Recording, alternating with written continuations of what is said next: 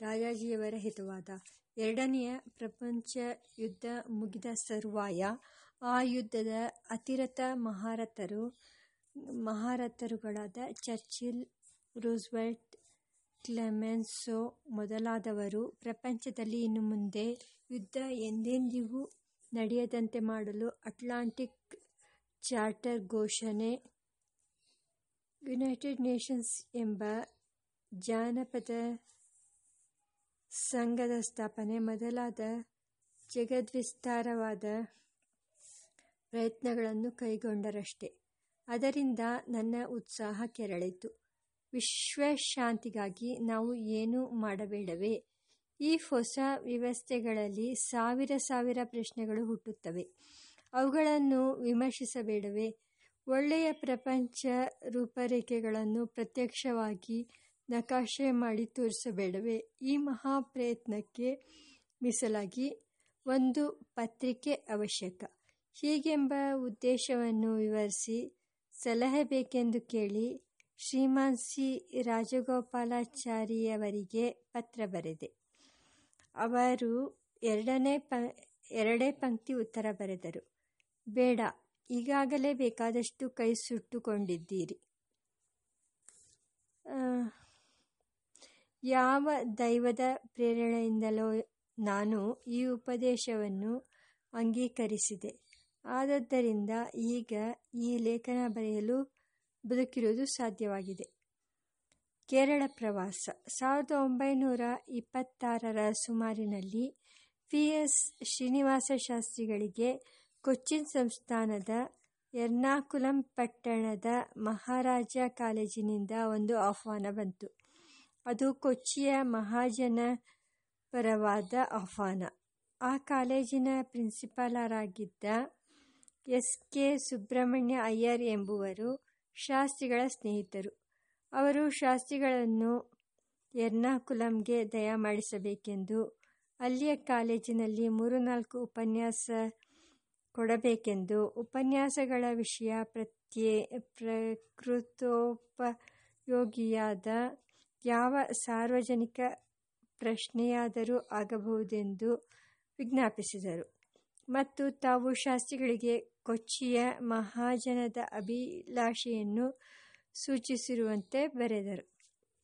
ಶಾಸ್ತ್ರಿಗಳು ಆ ಆಹ್ವಾನವನ್ನು ನನಗೆ ತೋರಿಸಿ ಕೇಳಿದರು, ಇದಕ್ಕೆ ನಿನ್ನ ಉತ್ತರವೇನು? ಇದು ಅವಶ್ಯವಾಗಿ ತಾವು ಒಪ್ಪಿಕೊಳ್ಳಬೇಕಾದ ಆಹ್ವಾನ. ದೇಶೀಯ ಸಂಸ್ಥಾನಗಳ ಪ್ರಶ್ನೆಯನ್ನು ಮಹಾಜನದ ಗಮನಕ್ಕೆ ತರಲು ಇದು ಒಳ್ಳೆಯ ಅವಕಾಶವಾಗಬಹುದು.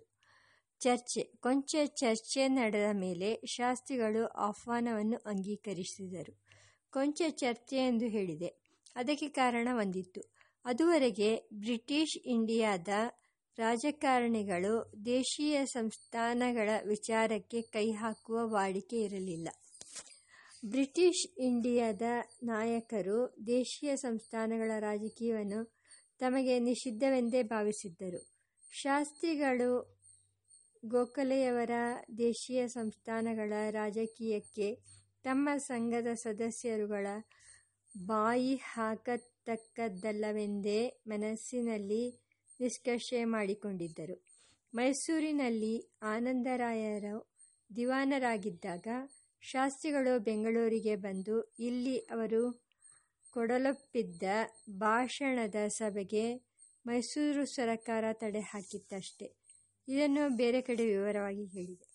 ಆ ಸಂದರ್ಭದಲ್ಲಿ ಗೋಖಲೆಯವರು ತಮ್ಮ ಸಂಘದವರಿಗೆ ಕೊಟ್ಟಿದ್ದ ಪ್ರತಿಷೇಧಾಜ್ಞೆ ಸ್ಪಷ್ಟವಾಗಿ ತಿಳಿಯಿತು.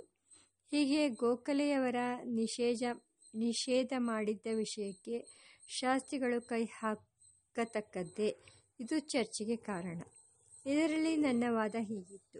ಬ್ರಿಟಿಷ್ ಇಂಡಿಯಾದ ಪ್ರಶ್ನೆಯು ಬಗೆಹರಿಯಬೇಕಾದರೆ ಸಮಸ್ತ ಇಂಡಿಯಾದ ಪ್ರಶ್ನೆ ತೊಡಕಿಲ್ಲದ್ದಾಗಬೇಕು.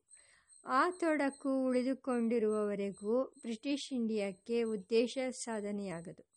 ಸಮಗ್ರ ಇಂಡಿಯಾದ ಪ್ರಶ್ನೆಯಾದರೂ ದೇಶೀಯ ಸಂಸ್ಥಾನಗಳ ಕಾರಣದಿಂದ ತೊಡಕಾಗಿದೆ. ಹೀಗೆ ನೀವು ಬ್ರಿಟಿಷ್ ಇಂಡಿಯಾದ ಸ್ವಾತಂತ್ರ್ಯವನ್ನು ಸಂಪಾದಿಸಬೇಕಾದರೆ ಮೊದಲು ಸಂಸ್ಥಾನಗಳ ತೊಡಕನ್ನು ಬಿಡಿಸಿ ನಿಮ್ಮ ಪ್ರಶ್ನೆಯನ್ನು ಸರಳ ಮಾಡಿಕೊಳ್ಳಬೇಕು. ಆ ಕಾರ್ಯಕ್ಕೆ ನೀವು ಕೈ ಹಚ್ಚದಿದ್ದರೆ ಮತ್ತಾರೂ ಅದನ್ನು ಎತ್ತಿಕೊಳ್ಳಲಾರರು. ಮತ್ತು ನೀವು ಈ ಪ್ರಶ್ನೆಯನ್ನೆತ್ತಿಕೊಂಡಾಗ ಅದಕ್ಕುಂಟಾಗುವ ಪ್ರಾಧಾನ್ಯ ಮತ್ತೊಬ್ಬರಿಂದ ಅದಕ್ಕೆ ಬರಲಾರದು. ಹೀಗೆ ಬ್ರಿಟಿಷ್ ಇಂಡಿಯಾದ ದೃಷ್ಟಿಯಿಂದಲೇ ಸಂಸ್ಥಾನ ವಿಚಾರವು ನಿಮಗೆ ಅವಶ್ಯಕ ಕರ್ತವ್ಯವಾಗಿದೆ. ಶಾಸ್ತ್ರಿಗಳು ತರ್ಕವನ್ನು ಅಂಗೀಕರಿಸಿದರೆಂಬುದು ನನಗೆ ಒಂದು ಹೆಮ್ಮೆಯ ಮಾತು. ನಾನು ಸಾವಿರದ ಒಂಬೈನೂರ ಹದಿನಾರರಿಂದಲೇ ಭಾರತದ ವಿಷಯ, ಭವಿಷ್ಯದಲ್ಲಿ ದೇಶೀಯ ಸಂಸ್ಥಾನಗಳ ಸ್ಥಾನವೇನು?